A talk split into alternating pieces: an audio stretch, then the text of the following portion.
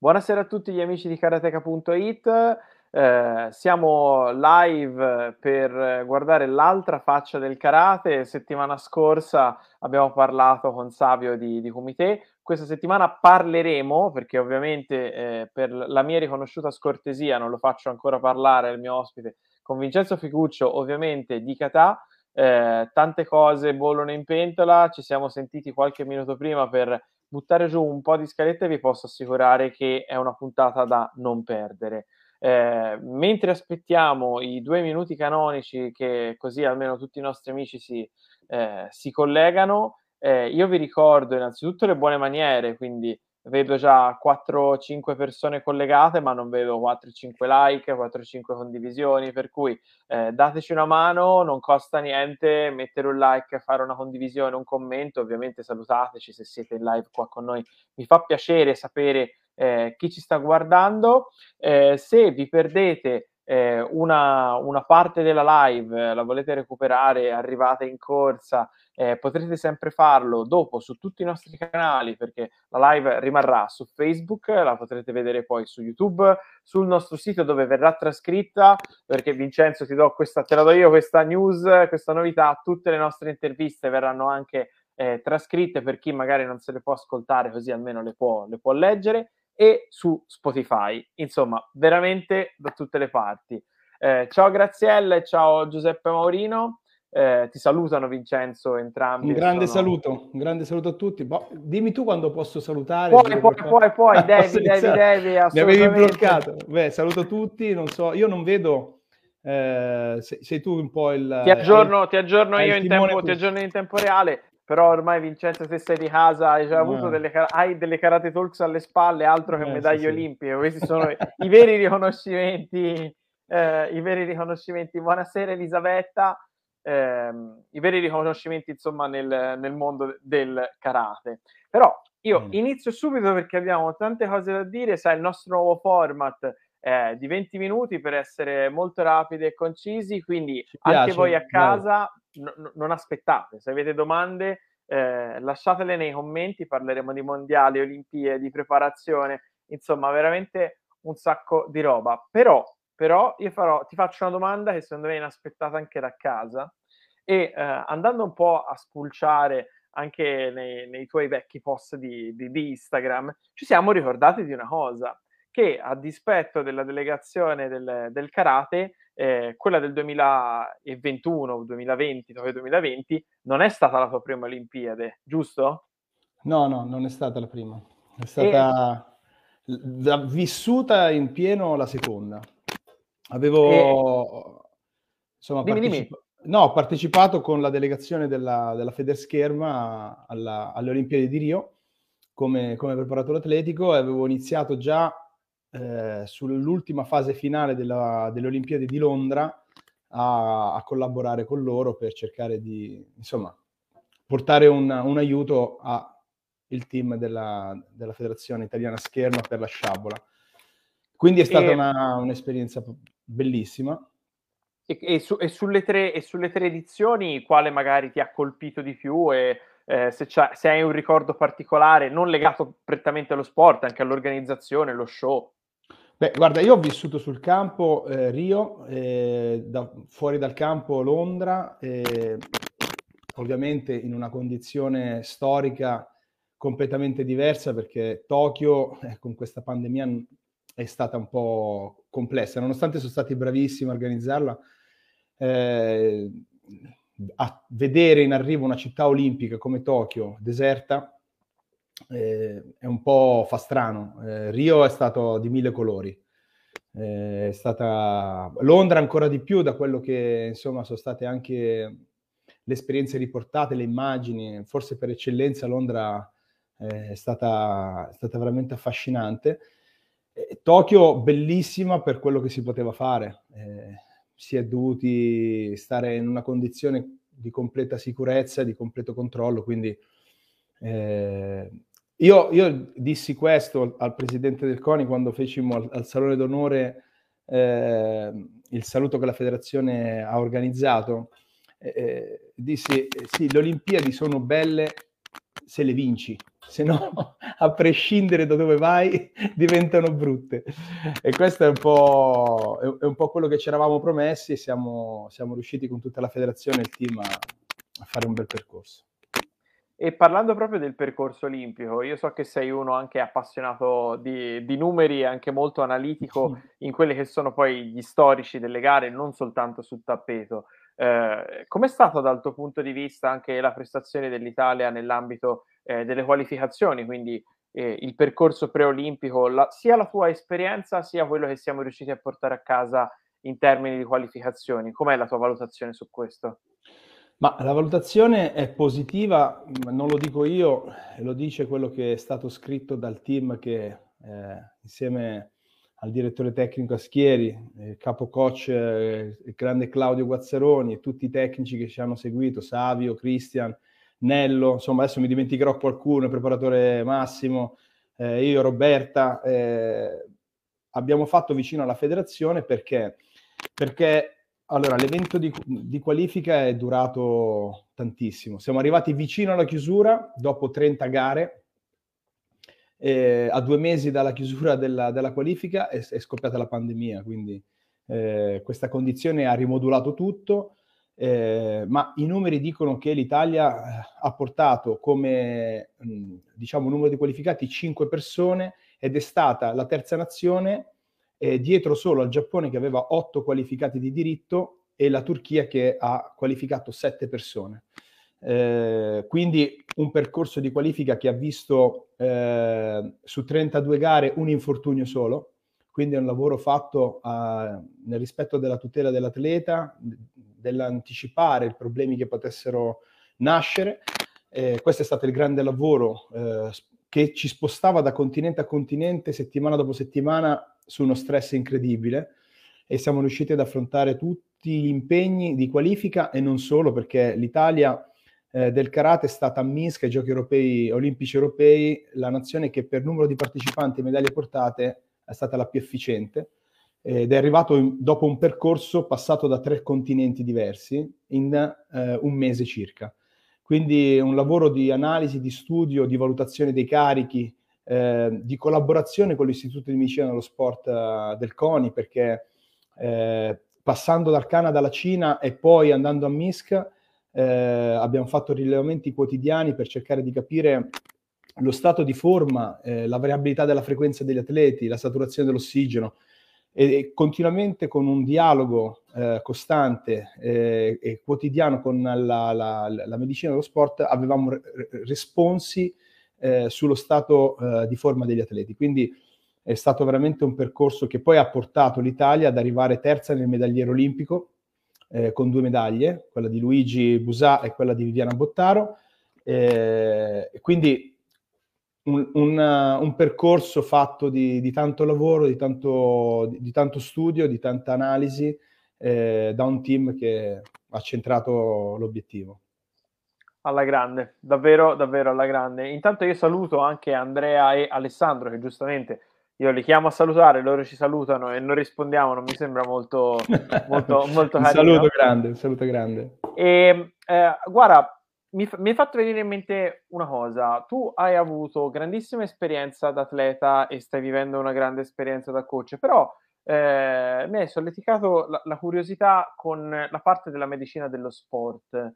Eh, la mia sensazione, magari è sbagliata, ma è che in questi ultimi dieci anni si, cioè, ci sia stato un approccio professionalizzato sul karate eh, veramente eh, molto che sta facendo tantissimi passi da gigante.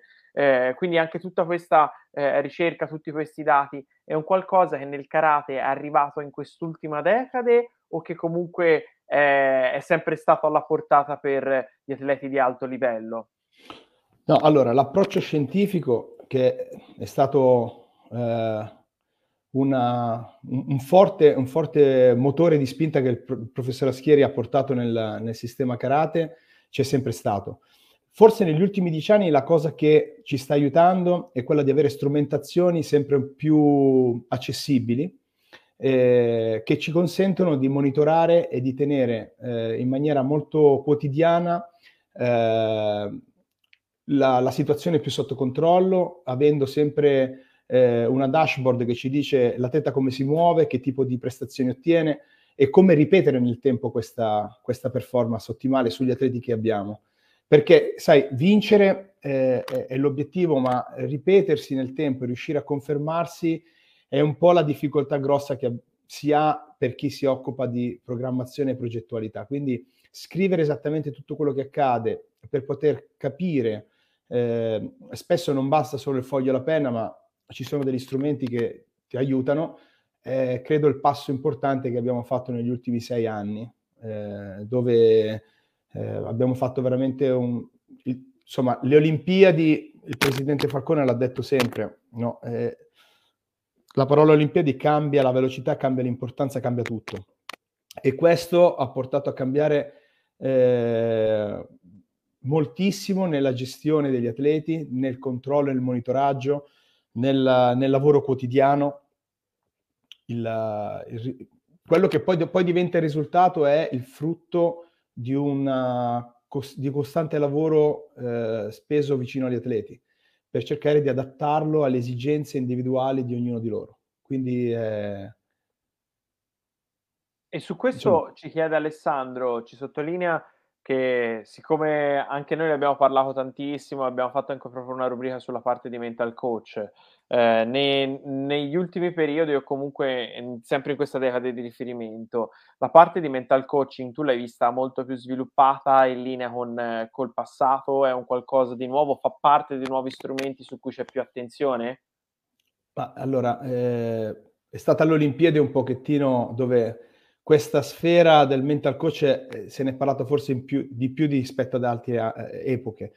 Eh, quello che dico è che non si può prescindere da un sistema integrato di lavoro dove eh, più figure professionali, ehm, lavorando sulla relazione e sull'unità di intenti, mettono l'atleta al centro e cercano di sviluppare eh, in maniera coesa delle strategie per far sì che si realizzi quello che eh, l'atleta sta cercando di, di portare a termine.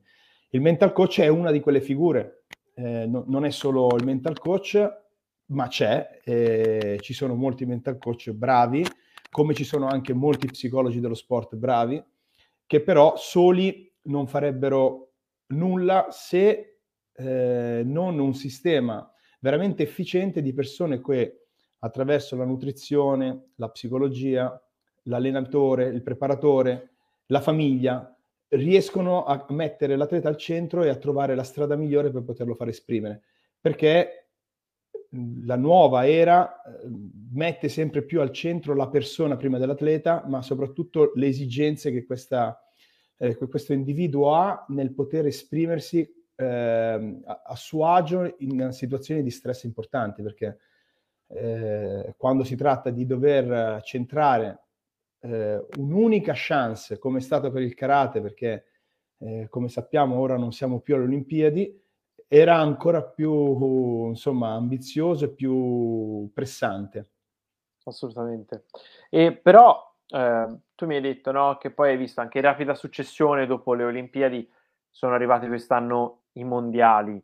Eh, se dovessimo parlare eh, di, un, di, un, confronto tra un'Olimpiade e un mondiale, quali punti di congiunzione vedi? Se c'è una diversa difficoltà percepita, eh, qu- quali sono diciamo, le peculiarità di queste due gare importantissime che gli atleti si sono dovuti giocare a una distanza veramente ravvicinata?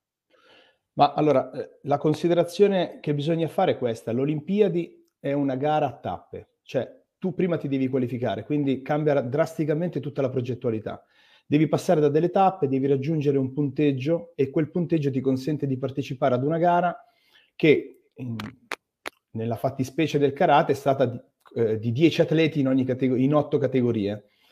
Eh, il mondiale è una gara a titolo, quindi eh, la progettualità per azzeccare un titolo è completamente diversa, passa da una strutturazione diversa eh, di periodizzazione dell'allenamento eh, e vede 80, 90, 100 atleti in una categoria. Quindi eh, non è più difficile o più facile una dall'altra, sono due cose diverse. Certo, l'ambizione dell'Olimpiade, eh, l'unica chance che avevamo, metteva gli atleti in uno stress altissimo. Il mondiale ogni due anni si ripete. Quindi, eh, sotto questo aspetto, quello che ti richiede un evento straordinario come l'Olimpiade, l'attenzione, i media, i, i social, è una cosa che non ha nessun tipo di altra competizione, però se dovessimo metterla sul campo, il mondiale è una gara più complicata in termini numerici, perché hai molti più atleti e in una gara dove eh, devi sfidare 100 nazioni. Lì c'erano 10 nazioni, eh, però tra i top, quindi Insomma, è difficile dirlo, eh. ci sono punti a favore e punti eh, a sfavore. Eh, ma io ti ho voluto mettere alla prova perché ormai essendo un veterano delle talks eh, no, siamo a livello domanda pro, quindi saranno sempre più spinose, aspettatelo. Eh, sì, ma sì. Un, un, mondiale che però insomma ha dato grandi soddisfazioni, visto la pioggia di medaglie con cui siamo tornati a casa eh, specialmente nel, nel Qatar dove nel Qatar maschile abbiamo avuto il doppio, il doppio bronzo no? sia della squadra sia, sia di Mattia eh, come è stato eh, anche per il comité ti rivolgo la stessa domanda che ho fatto a Savio quindi se eh, unitamente per la squadra e per Mattia eh, ci puoi raccontare un po' come è andata, come si sono sentiti quando hanno capito che potevano arrivare a fare il, il bronzo, anche visto insomma i recenti super eh, risultati e qualche, qualche chicca dall'interno, insomma un po' come è stata l'atmosfera. Eh, velocemente facciamo due distinzioni tra l'individuale e la squadra. Parto da Mattia. Mattia ehm, si è ripetuto come medaglia di bronzo perché a, a Madrid nel 2018 aveva fatto bronzo, eh, però in una condizione eh, totalmente diversa. Cioè Mattia ha fatto un mondiale da protagonista, se l'è giocata fino all'ultimo con Quintero, eh, svolgendo una prova sul Town Su eh, che ha messo in difficoltà gli arbitri, ha preso un punteggio importante e credo che abbia dato un segnale forte di essere cresciuto ed essere diventato consapevole che l'opportunità persa in termini di medaglie alle Olimpiadi eh, ha contribuito in molti atleti a eh, fare uno switch completo in termini proprio di mentalità.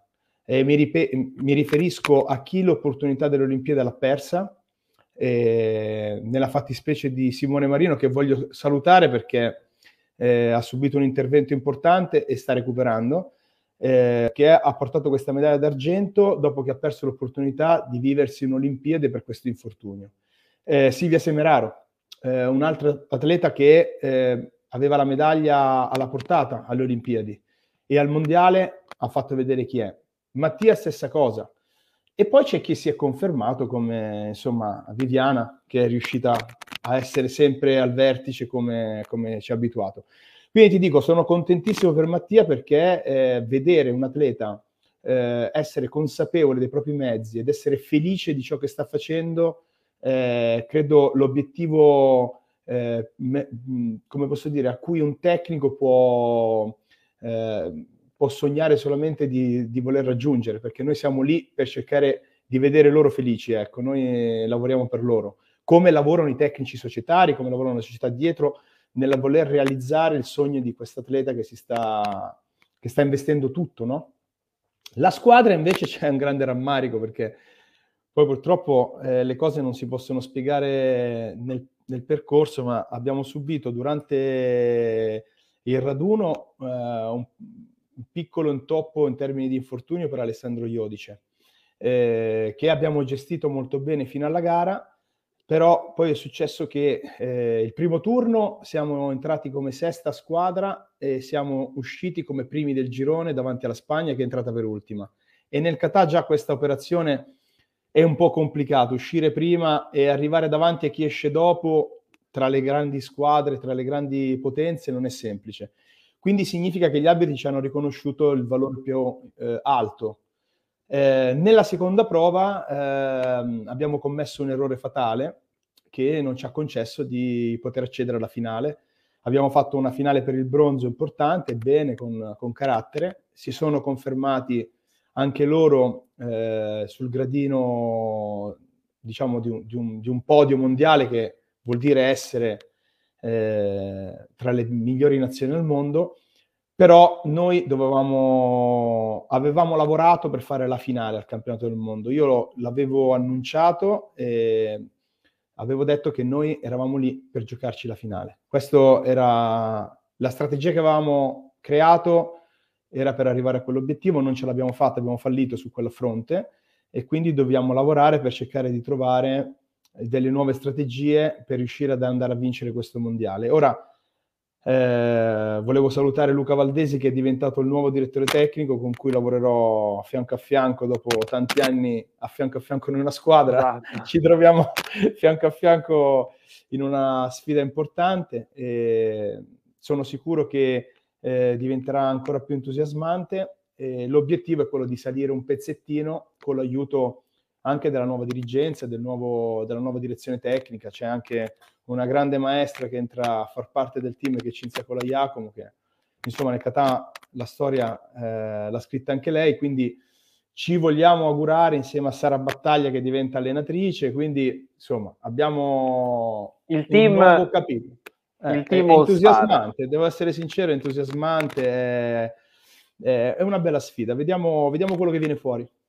Assolutamente, noi saremo qui per raccontarlo. Eh, il tempo è letteralmente volato. Io eh. Eh, ti ringrazio, Vincenzo, ma eh, mi tengo le domande che ho in testa per prossime, i prossimi inviti che riceverai eh, per, per, le Karate Talks. Eh, io vi ringrazio per averci seguito fino a qui. Eh, ovviamente, come ho detto all'inizio, se siete arrivati un pochino in ritardo, non vi preoccupate perché tra pochi minuti potete rivedere eh, l'intervista qui su Facebook, ma la ritroverete anche su YouTube, il nostro blog e Spotify. Quindi, insomma, eh, non ci sono assolutamente motivi per non seguirla tutta. Eh, io ti ringrazio, Vincenzo, per essere stato grazie con noi. Grazie a te, grazie a tutti e buon karate a tutti. Buon karate a tutti e buona serata. Ciao. Ciao a tutti.